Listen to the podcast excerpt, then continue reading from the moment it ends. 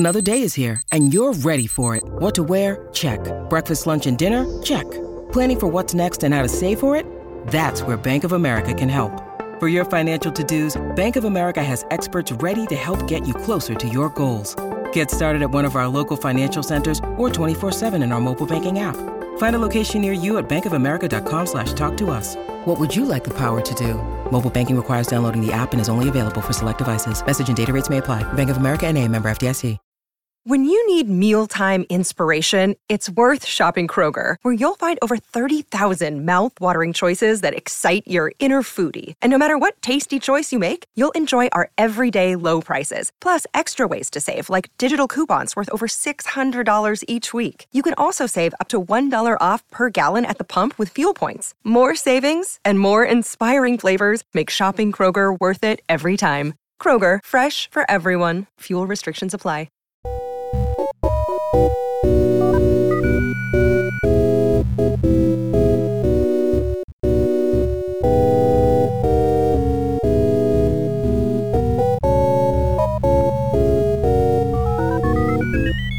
From the Headstuff podcast network, welcome to Mother Folklore, Last Orders, podcast of words, Irish words and words from Ireland.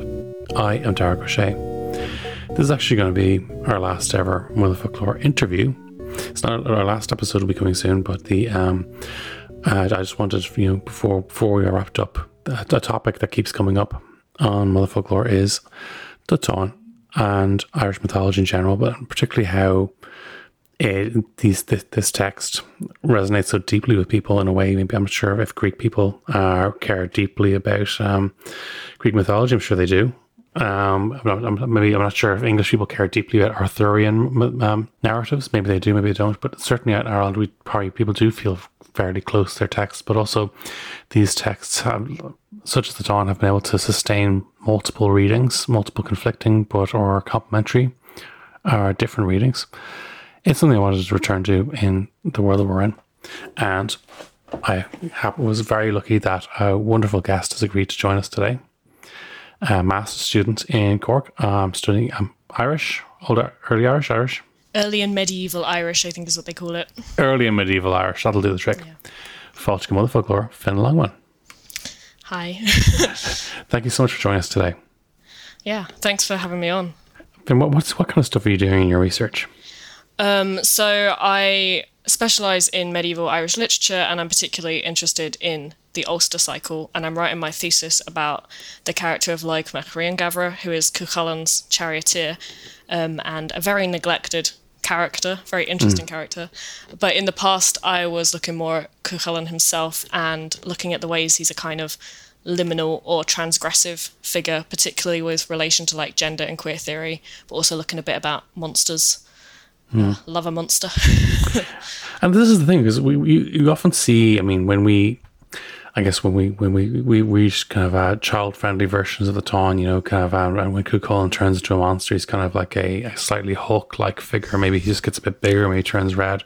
In the text, where his eye kind of dangles out and he has blood hose coming out of his forehead, and it's fairly grotesque.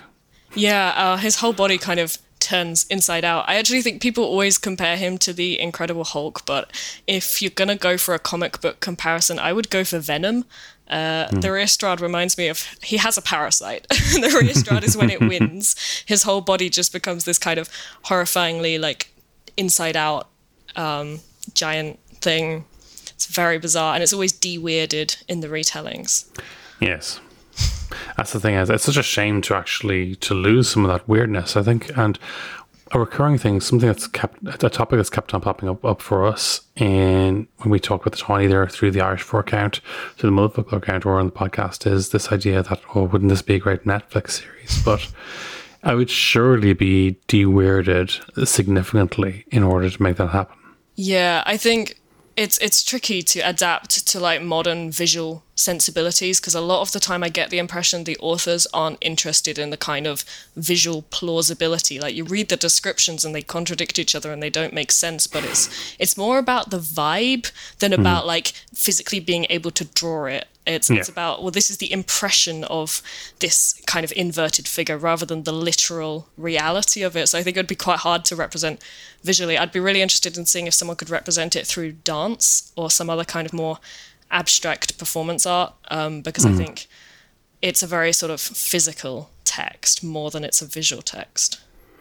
Very much so. And when we talk about what was out there, like the physicality of the text, what would be a good example of that, you know, compared to maybe some of the other medieval things, Sir Orfeo and stuff like that? Well, I just think there is so much focus on bodies, because it's a text about combat, and it's a text where we have these constant single combats, some of which are very kind of slapstick, with Cuchulainn just throwing spears through people's heads, or like people getting impaled with pillar stones and so on. But also there's this kind of intense physicality and grace to Cuchulainn's own fighting style. He has his like notorious salmon leap, and for example, and it's very hard to visualize until you start thinking about kind of Olympic gymnasts and ballet dancers who can contort their bodies into these improbable shapes in the air, and then suddenly you're like, oh, actually, I kind of make sense of this. Whereas when you think of people as very sort of static figures on the ground with swords, it's hard to represent that sort of speed and agility that there is there. Oh, very much so. And that does make sense. And when you think about, I suppose, I guess, English or Welsh texts in a similar period, you might find, yes, there probably isn't always that same emphasis on the body itself, which is something, I had the pleasure of reading The Dream of the Rood in college. You know that one? Secondhand. I've not done much with the Old English stuff myself, but a lot of my friends have, especially friends from undergrad, so I kind of get all of their secondhand observations. You'd think a talking tree would be a lot of fun. No. But so getting to something that connects with controversies and unnecessary controversies in 2021 is that the Táin actually did, as a text, it's frequently mentioned that it responds well to to gender-focused readings, to queer readings, and readings that that the text represents, that shows certain things, certain ideas that are dismissed as modern or faddish, or actually have deep historical roots, not just globally, but in Ireland as well. This is idea we're bombarded by a discourse that, you know, we can't expect people over 32 to understand something as complicated as being transgender or non-binary, because these are brand new ideas, and they're not. Yeah, definitely not. And I think most medieval literature is queerer, or has potential to be read as queerer, than most people anticipate and most people expect. I think we have the Victorians to blame for that. A lot of their retellings, like sort of simplified and imposed Victorian gender ideals on characters, that means it's been kind of obscured to modern readers if they don't have access to the original text, I think. Well, very much so. That idea that it's people find it so hard to believe that something as central to, I guess, essential to kind of the ways of understanding the idea of people being greeted as ladies and gentlemen, and single sex education, things like that. The idea that something like this might actually have been imposed, and rather than just being the way things always are. And it doesn't take long to implement this is the way things always are kind of a narrative. Yeah, I think also there's a lot of things like, people often think, oh, well, this binary is very Christian, and therefore it must have like come in with Christianity. But even when you look at medieval Christianity, a lot of like the hagiography and the saints' lives, they don't fit neatly in our boxes. They're a lot more transgressive and interesting and queer than we might anticipate. So I really don't think we can lay that at Christianity's door either. It's much more modern than that. Yeah, I think some of the excesses of modern internet atheism have made people think maybe the worst people in the world are wrong about everything else. You know, it's like it just seems to be the fact that this common thread of these awful public commentators has been this idea that you can blame religion but not blame the capitalism that runs with it, and all the other institutions or the military and things like that are kind of run with it. It's been alarming. So I suppose we'll get down to actually how this reflects in the Táin. Why do you think people say that the Táin is a queer friendly text, or is a text that responds to a queer reading? So I think it's interesting because this is quite a common discussion on the internet, but it is not a mainstream discussion in academia. Okay. It is not something that people have kind of universally accepted. There are one or two articles that explore queer reading. Sarah Sheehan wrote one in 2006 called Ferdia Deflowered, Homoerotics and Masculinity in Comrac Fir Diad. But other than that, there's been kind of very little acknowledgement of those queer potentials, whereas on the internet, a lot of people read this and they kind of immediately engage with that. And some of that is just academia being quite conservative in some manners, and some of it is like where Celtic studies has tended to historically happen has been in like quite Catholic environments quite often, so that doesn't help. But yeah, it's one of those things where on the internet everyone's like, oh yeah, I get this, and in academia if you say that, it's a bit actually quite controversial sometimes.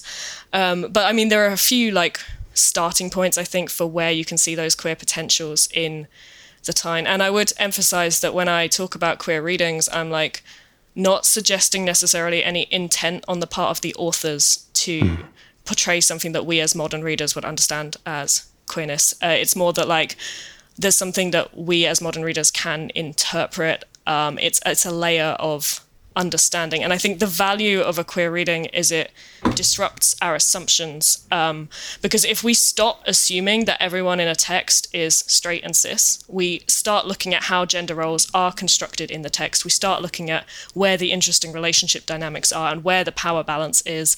And we actually end up with a more nuanced take, even if none of the conclusions we come to are like, this is homoerotic. Like, even if we still assume everyone is straight at the end, at least we've deconstructed it and we've examined what that means within the context of the text. So one of the values of a queer reading is it just makes everything more intentional and more kind of deliberate. And the other reason they're great is because they do allow people to see themselves in their own mythology. The number of people who've come to me and been like, it's so great that you like see Cú Chulainn as being someone who could be like me.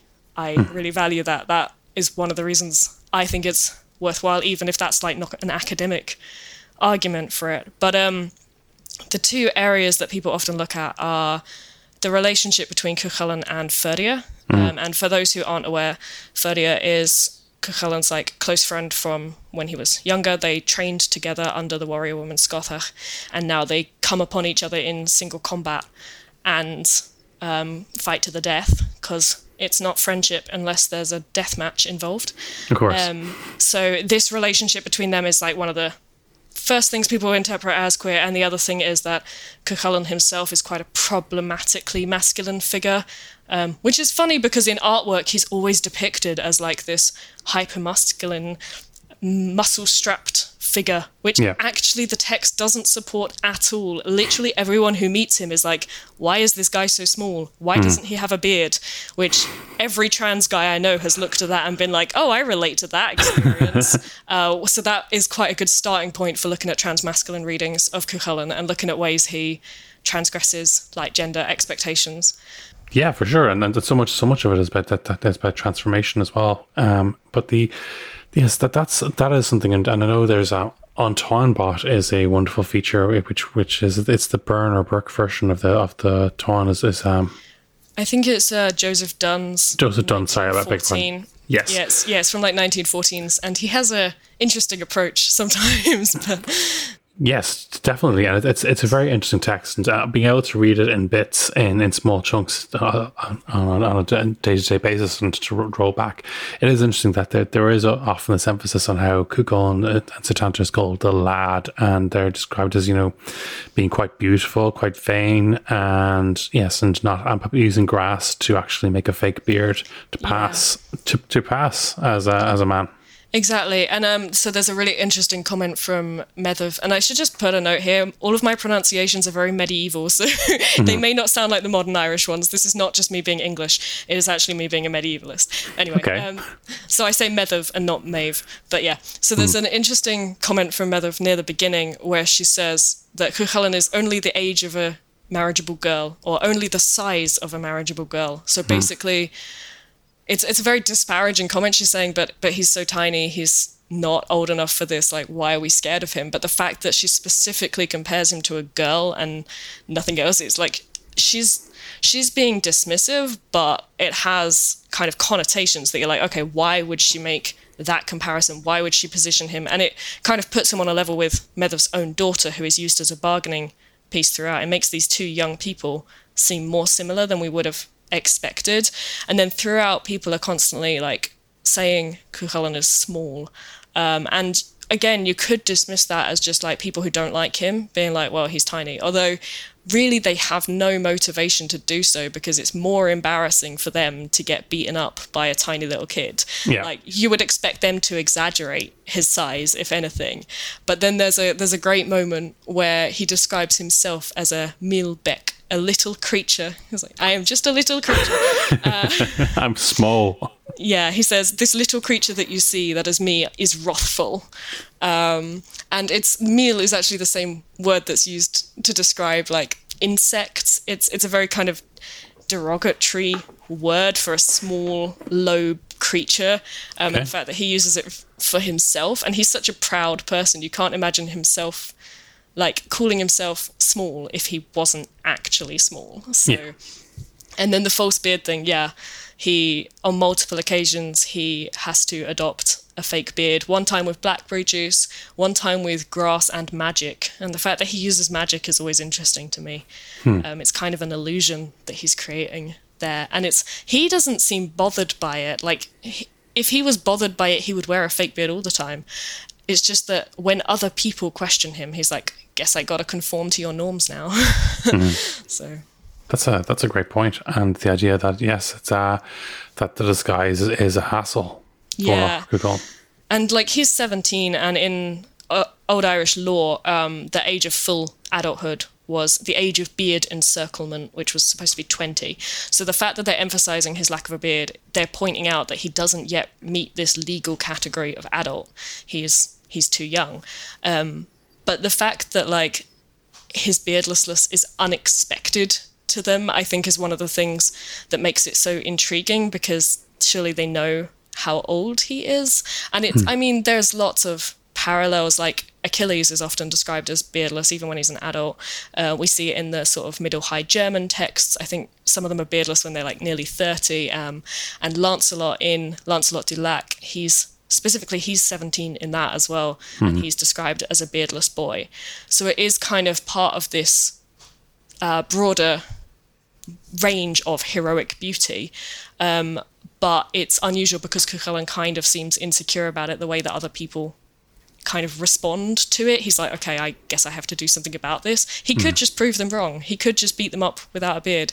Yeah. But he feels the need to do what they require. It reminds me of like when my friends kind of have to hyper-perform gender to get gender clinics to take them seriously. They're like, well, I guess I have to wear makeup because otherwise they won't believe me.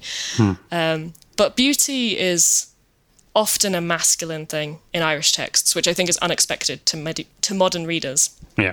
But Naoise and Froich and Cuchulainn, they're all described as beautiful. And there's a really interesting poem about the kings of the Ullagh and so on, which makes comparisons between medieval heroes and classical heroes. And it says that Naoise is equivalent to Paris, because their beauty caused the Trojan War and the Tyne. Oh.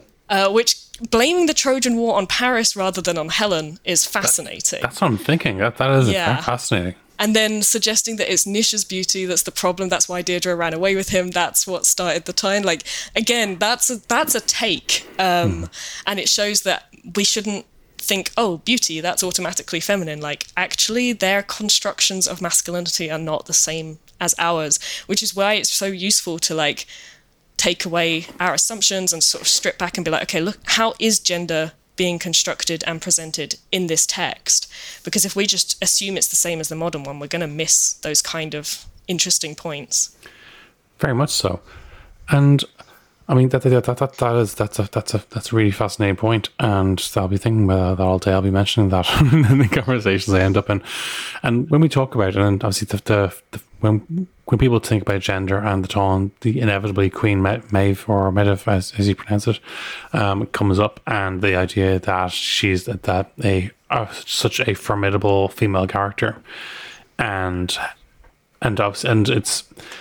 It was often pointed out. I remember we had a teacher in school say that, you know, a lot of fairy tales traditionally end in a wedding, but a lot of Irish mythologies, they begin with a wedding and then things go wrong. And that may have just been how, like, Lady Gregory kind of anthologized them rather than actually a genuine trend in narrative history. But it does start effectively with almost like a divorce, a couple deciding who owns how much what and how much of what, and deciding on the split. Yeah, it's interesting though, because that opening is only in one version of it. So we have three recensions, so that's like distinct versions of the Táin. The first one is in Lebharcham and Yellow Book of Lecan, among other manuscripts. The second one is in the Book of Leinster, and then there's a version that we call recension 2b, which is in a much later 15th century manuscript, and then recension 3 is sort of 14th century and it's a bit fragmentary. And so the pillow talk episode, as they call it, is only in the Book of Leinster, or it's an innovation of the Book of Leinster. I think it does show up later. So the first recension actually just kind of starts in media res. They are invading Ulster. We don't know why. They haven't told us why. There's a few different reasons that it could be, because we have some other stories that provide a backstory. So there's one called Toinba Regophon, which like provides a motivation there. And in fact, the Pillow Talk episode where they are splitting up their wealth and deciding who owns what is like never alluded to in the body of the Táin itself. Like they never kind of hark back to it. They never say, oh yeah, but what about this? And so it kind of is, it does seem like possibly the person who compiled the version that ends up in the Book of Leinster created that because it needed to have a more coherent start. And that was the story they decided to tell. And it's interesting that the Book of Leinster version, some people have said it's much more misogynistic than the first recension. It presents Medev in a much more negative light in places, and it has some more sort of disparaging comments about like, this is what happens when you listen to women, sort of thing. So the fact that they make this a kind of marital dispute rather than, for example, if we take the Toinba Regophon background, it's otherworldly shenanigans going on, which is obviously like on a much more bigger mythological scale. And they've instead made it about like, oh, there's this disagreement. And the reason Medev doesn't have a bull to match Ailill's is because it was her bull originally, and it went over to Ailill's herds because it didn't want to be led by a woman. So it's all tying into those kind of the gender elements that are emphasized in the Book of Leinster version. God, yeah, that's an interesting point about it. It only being in one part of the text, but it's certainly become very popular in the translated versions in the 21st and 20th, 21st century. Like it's one of those things also where when you just read in the sort of mainstream translations like Kinsella's and Carson's, which are great translations, but it kind of obscures the fact that what we have is not a single text. We actually have multiple versions that sometimes contradict each other and sometimes do things a little bit differently, and some of them have bits missing as well, so you do have to look at more than one manuscript because sometimes there's some pages gone, and if we just started in the middle of nowhere with no explanation, we wouldn't know what was happening. So that's why the Pillow Talk episode gets put in always, because it does provide the sort of neatest explanation for what's going on. Yeah, it does. It creates a clarity, and I suppose, and particularly it adds a poignancy or a significance to the two bulls fighting at the end. Yeah, definitely. And it's interesting in the Toinba Regophon backstory that kind of Medev's desire there was to see the two bulls fight. She was like, I will not be happy until I see these two bulls fighting, kind of thing. So that was her goal all along, whereas in the Táin, it's like, oh, well, that seems like nobody won here because nobody got these animals. They're just dead. But also, like, because so many of their body parts become parts of the landscape, some people have theorized it originally was a sort of a remnant of a creation story or a remnant of some kind of topographical myth, because it ties into the Dinnshenchas, the lore of place names. Like so much of the Táin is about place names. Like this person died here, that's why it's called that. That person died there, that's why it's called that. This part is the bull's shoulder, you know. So it has these kind of huge implications for the Irish landscape. But for the characters themselves, it's a bit like, oh, this whole thing was a little bit pointless. That's the thing, and I know some people have said that it's an early anti-war text, but that might be imposing a modern position on it. I mean, I think it does seem to have a critical viewpoint of violence. Like, it very much seems to present violence as something that needs to be tempered by prudence, by good judgment.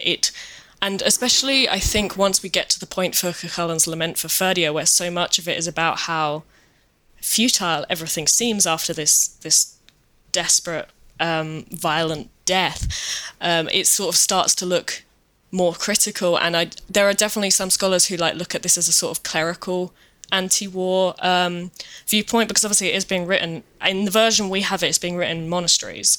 And Crusades aside, the Christian church is generally vaguely anti-war.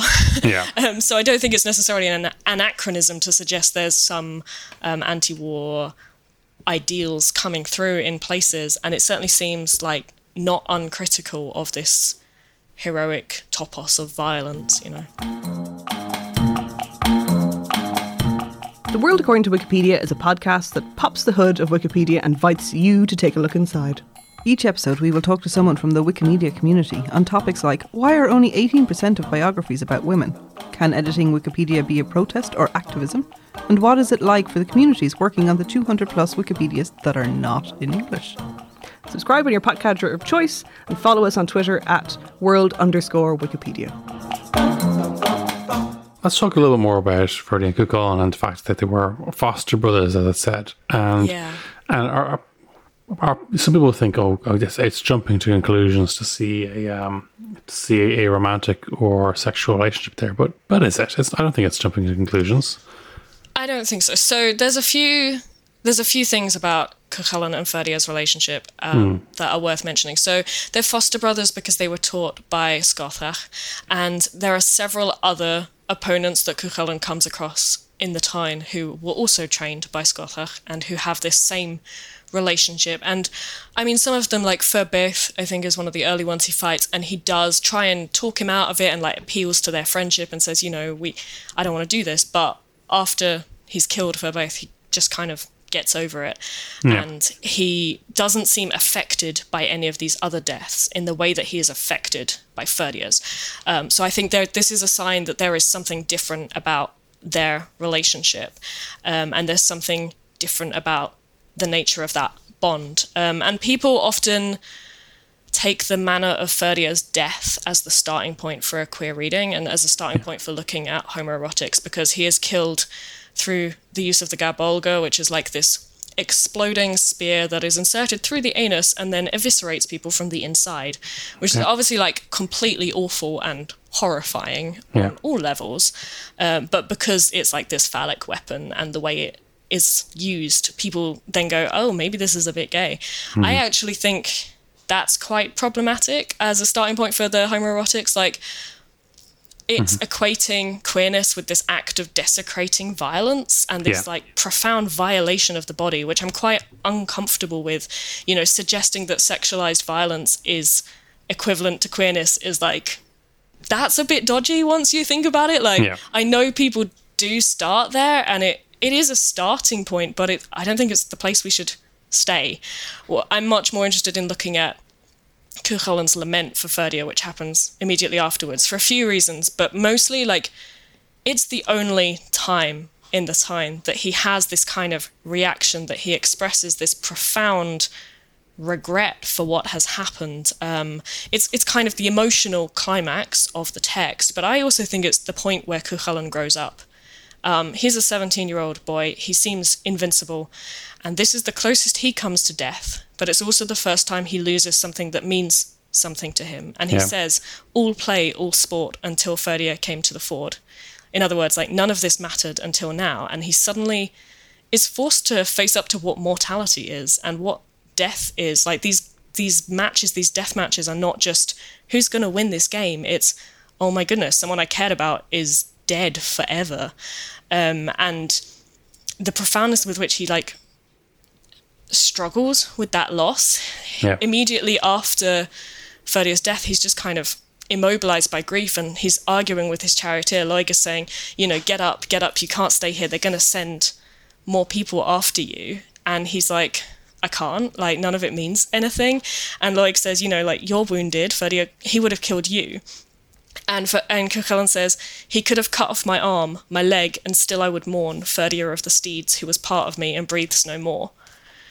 And that's from Carson's translation, which is probably the most poetic, maybe not the most literal. But, like, the idea, he's like, he could have cut off my arms, and I would still be sorry that he's dead, which we've never seen him express about anyone else in the text. Everyone else is like, well, they got what was coming to them. Yeah. And then we get the fact that he, like, focuses on Ferdia's beauty, on, he's like, I miss your blush, your clear eye. He keeps focusing on his body in ways that are very reminiscent for how we see women talking about their lovers in other texts. It's how, when we see, like, Deirdre and Lebharcham discussing Naoise in Longes mac nUislenn, they're like, oh yeah, he has, you know, this, his cheeks are red as blood with his blush and stuff. And now we're getting those same images evoked by Cuchulainn for Ferdia, and then that's even leaving aside all their evocations of their youthful training, where they used to share a bed and they used to go into adventures together. And obviously bed sharing is not the same connotations in the medieval period as it is now, but we can see they're very intimate friends, which we just don't see with any of the other foster brothers. So it's definitely an unusual relationship that they have there. Definitely, it is an unusual relationship, and it's definitely worth examining those points. And we had said earlier there was regarding particularly with Cuchulainn and Ferdia, there's whether or not, I mean, the Táin is an outlier among texts of this period. I know arguably it's not one period; it's multiple periods, but there was but it is an outlier in terms of emotional detail. Yeah, I mean, it's a longer text. We don't have that many big, long Irish texts like this. There's Agalunishinore, but that is more of a compilatory text. So that has a frame tale of Oisin and Kielta talking to St. Patrick and telling him lots of stories, but it is lots of individual stories within the frame tale, whereas the Táin is like one continuous tale, and we don't have very many others that are as long and as elaborate as this. Also, some people think that the Comrac Fir Diad episode is a later development in the story compared to some of the, like, earlier combats, partly because of the style it's written in. The language is a bit later, the descriptions are more elaborate, and it's closer to the Fiannegecht, the Finn Cycle material, than to some of the other Ulster Cycle material, because it's that much more kind of florid, emotional detail, which is moving towards the slightly more romance literature that we get in the later medieval period, rather than the sort of very stripped back epic of the earlier medieval period. So it definitely has a kind of opportunity for depth that a lot of the others don't have, just by being so big and having so many different elements to it, and also having those later elements. And it's noticeable also that the Comrac Fir Diad episode is more verse in it. So the Táin as a whole is prose, which is complicated for the question of whether or not it counts as an epic, because some people think that epics have to be a poem. But it's prose in metrum, so it's prose and then it has verse bits scattered through it. But the Comrac Fir Diad episode has a lot more verse, and it has verse dialogues, which are generally a later innovation compared to just weird, obscure prophecy poems that we get earlier in the story. So the fact that they have these conversations in verse, which in Carson's translation, he makes them rhyme, and it sounds like they're having a rap battle, which is one of my favourite things about Carson's translation is these old Irish rap battles that we've got going on. I think that is also like moving into that later romance literature, which has these more personal moments and these more emotional moments. Great stuff. So Lóeg is a great character who isn't maybe a household name the way I think Ferdia has a very popular name, Satanta's a popular name, Maeve's a popular name, a little less so. Yeah. And no, I mean, when I drop my kids off to creche or school even, I mean, I see the other names. I'm interested in names people picked. No one's calling their son's Lóeg. No, well, no one's calling them Cuchulainn either. I think he's a bit too famous. Cuchulainn, there's a few Cuchulainns. Yeah. And but there's a bit of vampire in there, but also Satanta is actually reasonably popular. I think my wife suggests that calling her son Cuchulainn would be like calling them Superman. And I do know at least one trans person who has called themselves Cuchulainn, which I just think is bold. I love it. But I went for Finn because I thought that was like more attainable level of heroism. This is, and I've often said that that trans people who pick Irish names instead of people who are just born with them are the truest Gaels of all. Because I mean, there's a lot of people out there with Fanula with the silent GH and so on, and who think, oh, you know, what have my parents done to me? But for someone to actually say, you know, this is the real me, and I'm taking this name, and I'm putting silent letters out, and I'm doing this, that's absolutely hardcore. But I suppose, yeah, where was I spinning off with that one? Leg, yeah. Calf. Yes, so calf, or figuratively in Old Irish, it can also mean favourite or darling or beloved, which my group chat took about, as well as can be expected. So his name, Lóeg mac Riangabra, sometimes spelled Lóeg mac Riangabra, so you can kind of pronounce it however you want because the vowels always change. His name, so Riangabra, seems to come from two elements, Rian or Srian and Gavra. So Gavra comes from Gavor, which is a word for horse, particularly a white horse and mare. And then Rian can mean path, or Srian means bridle. So either path of a horse or bridle of a horse. So it's very much a charioteer's name, and we see a few other charioteers with this patronymic. And then the first element, either calf or favorite charioteer, is literally his name. It's like they went, oh yeah, Chariot McChariot Face. Like, they just want to emphasize that he's the top charioteer of the stories. So that's literally Chariot. What his name means. Yeah, which does amuse me, I think, and it does very much like emphasize that his entire identity revolves around his role as Cuchulainn's charioteer, and yet he's very neglected because he shows up in like nearly every story. He often has a speaking role, and sometimes actually has a much more major role than that. Like in Sheglaga Con Cullen, he goes to the other world on Cuchulainn's behalf, and it is implied that he does this regularly. They're like, oh yeah, Sloig, who often walks the sheath. And I'm like, can we circle back to that? Like, okay, he just goes to the other world for fun. And he often has this very significant role in sort of restraining Cuchulainn's more dramatic flights of fury, and acting as a mediator and acting as a messenger. And yet when you look at the academic commentaries on these texts, he gets like mentioned in passing or in a footnote. If you look in the index, there'll be like maybe half a dozen references at best in a full-length book about the time. And like, this bothers me, especially when people are always like, oh yes, Cuchulainn goes there alone except for Lóeg. I'm like, I am once again asking when we will start counting Lóeg as a person. Like, he has this whole character arc. He is the original sassy sidekick. His whole job is like insulting Cuchulainn. And yet nobody seems to think he's worth writing about, which is why I'm doing my thesis on him. That's the thing, and Lóeg has these great lines just from the Tun version. You see, like, oh, you know, like Lóeg is there saying, that tryst with those women last night was a bad idea. You know, we shouldn't have done that. And oh, you know what? And as for this other thing, you know, I foretold to you that this would happen. It's like, you know, I told you so. Yeah, he definitely. He's like, has this kind of curbing. He's the mum friend. He's the one who's just like, ugh, really? You're going to do this? Now I have to go get you out of trouble. Like, he's both the designated driver and the mum friend. And the mum friend. But the so Lóeg is that kind of friend character. But at the same time, there's a little bit more, and that the actual the significance of the relationship there's more, possibly more going on than just chariot riding. Yeah, so. It's an interesting one because a lot of what we see of their relationship, it doesn't really come from the Táin directly. I mean, it does in that, like, Lóeg is his only companion throughout most of it. He's alone defending Ireland for like 5 months. And Lóeg is the only person with him for a lot of that time. So we know that they play Fifth Kell together, which is like a board game precursor of chess. Yeah.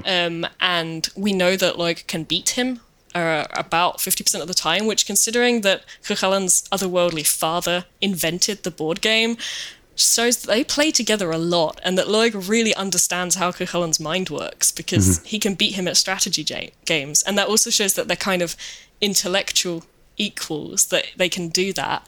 But then we look at other texts, and I think particularly when we look at the early modern developments of the text, which is something I've been looking at recently, like after the medieval period, we start to get more emphasis on Lóeg, which means we get some really interesting portrayals of him, and some of this is a class thing. I think there's more interest in these lower class characters, So in the early modern version of the death of Cuchulainn, Lóeg doesn't die. He dies in the medieval version right before Cuchulainn does. But in the early modern one, he just gets wounded and Cuchulainn sends him away from the battle, says, please take the news back to Ever of my death. I don't want you to get hurt. And they have this really emotional conversation where he's since the day we bound ourselves together, we have never once parted day or night. And he's no one's ever had a charioteer like you, nor will they ever again. So it's this really kind of emotional friendship that they have there. And also I like to joke that it's also very homoerotic where they're not parting day or night. And later Ever references how the three of them lived together. It was peaceful, our company until now, in one dwelling place. Medieval OT3 going on there. So there is this really close friendship there. And then when you start looking at these late developments, there's a version of Comcalan, which is the sort of birth of Cuchulainn, that is found in a 15th century manuscript called Royal Irish Academy MSD.4.2. It's not important enough to have a catchy name. Yeah, so that's actually, it's a 12th century text probably, but it's in a 15th century manuscript, and that has a whole addition at the end of the story where basically Lóeg's parents nurse Cuchulainn. Lóeg's mother is Cuchulainn's wet nurse, and Lóeg is still young enough at that point to have been on the breast when Cuchulainn is born, so they are similar age, and they grow up together from infancy as foster brothers. And we don't see that tradition in a lot of places, but we do see it in the early modern death of Cuchulainn, where he addresses him as his covelter, his foster brother. So again, we have this kind of fosterage intimacy coming back, and it's okay, so how do we interpret the broader spectrum of Lóeg within that context? Gotcha. Yeah, that's the idea that fostering is kind of linked to this intimacy and between the Ferdia situation and the Lóeg situation. It's interesting that I suppose the way the recruitment process for the Red Branch Knights seems to have similar elements too. Yeah, and there are other parallels between Ferdia and Lóeg as well in the early modern material, because we don't have many references to Ferdia outside the Táin. It's a little bit he's his best friend. Why have we never heard of him before? He does show up in passing in Tochfach Ever, the wooing of Ever, but then most of the other texts he's referenced in our early modern ones. But in the Stowe version of the Táin, which is the 15th century manuscript of Recension 2, not only does this kind of heighten the relationship between them, there's a line in the poem that Ferdia speaks when he first finds out he has to fight Cuchulainn, and he says, "Alas, O God, that a woman should come between me and him, because the faultless hound is half my heart and I am half of his." Oh. Which I have it on my wall. It makes me cry. But later in that same poem, he says, "The same grave to me as to him, bury us together," which is interesting in the context of another early modern text, Torgecht Gruagach Grianhallas, The Pursuit of Gruagach Grianhallas, in which Lóeg also says that he wants to be buried with Cuchulainn, which, where have we seen this before? Yeah. Ever says it at the end of the death of Cuchulainn in the early modern version, and she's his wife, so it makes sense for her to say it, but the fact that both Ferdia and Lóeg also want to be buried with Cuchulainn, this is getting to be quite a crowded grave. Very much so. Yeah, that's an alarming thought. And God, yeah. So I mean, before we wrap up, this was what version of the Táin do you like most? What would you be recommending? Or is that a terrible question to ask? It's a terrible question because I think there are... It depends what you want out of the text. If you're just coming at it I've never read this story, I'd like to read it, then either Kinsella or Carson's translation is that's fine, that's going to be enough. Obviously, I'm always playing around with the different recensions and looking at what different authors have prioritized in their tellings. So Cecile O'Rahilly edited and translated them in the 60s and 70s, and her versions are actually online on the Celt website. But they're interesting for sort of exploring.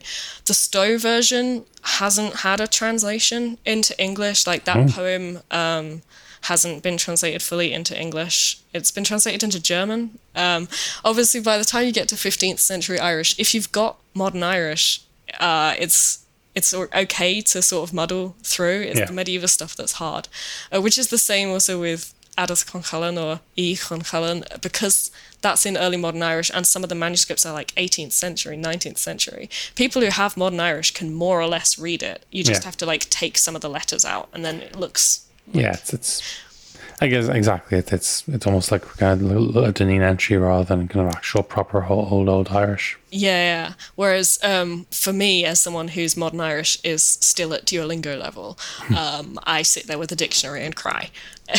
But yeah, I mean, in terms of versions of the time, like I wouldn't. The only exception, I say that the Stowe version hasn't been translated. Actually, Joseph Dunn's translation, which is the one that Toinba recounts, does include bits of Stowe. He sort of mixes all of the manuscripts together, and it's one of the reasons his version of the fight with Ferdia is very, very long, because the Stowe version has all of these additions to it and this whole poem, and then there's some supernatural helpers who don't show up anywhere else, which means whenever the Toinba book gets to that point, it takes about 3 weeks for it to tweet the whole thing. Oh yeah, yeah, completely. If it did Book of Leinster or something, it would be way quicker. If it did Recension 1, it would be even quicker still, because that in that one the fight only lasts a day. So. God, yeah, wasn't that defeated the purpose of tweeting it slowly out? Yeah, yeah, but it is very much all about what you're looking for in a text, I guess. Good stuff. Well, I think you can't go wrong with the Kinsella version, and the Carson version, if you can get your hands on it, is a very attractive and accessible one too. Yeah. Then we love to ask all our guests what their favourite Irish word is. What are we cutting on the hop there? Yeah. So mine is unexpectedly it's Feilachán, butterfly. Oh, excellent. I grew up in England in a family that didn't really know anything about Irish, didn't care about Irish.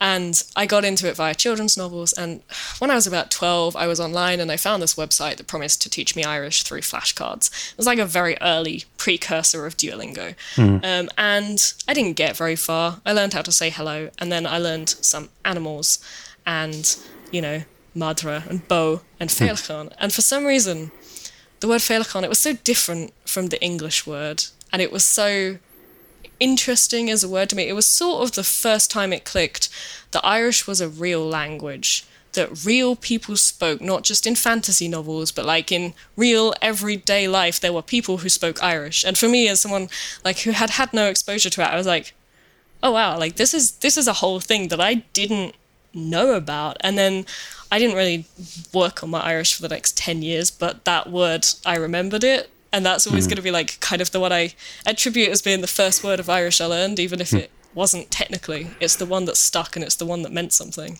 Well, there you have it. That's the one that clicked. Yeah. Finn Longman, thank you so much for joining us today. Where can people find your work? So I am always rambling about medieval stuff on Twitter, @FinnLongman. I also have a blog, finnlongman.com, and at the moment I am working through Standish O'Grady's The Coming of Cú Chulainn and analysing his interesting choices that he makes. So that is the kind of thing I get up to on the internet. But yeah, I'm basically just @FinnLongman everywhere that you could expect to find me, and I never shut up. Of course, and please never do. Finn Longman, thank you so much for joining us today. Yeah. So, until next time, this is Slán from me. Slán.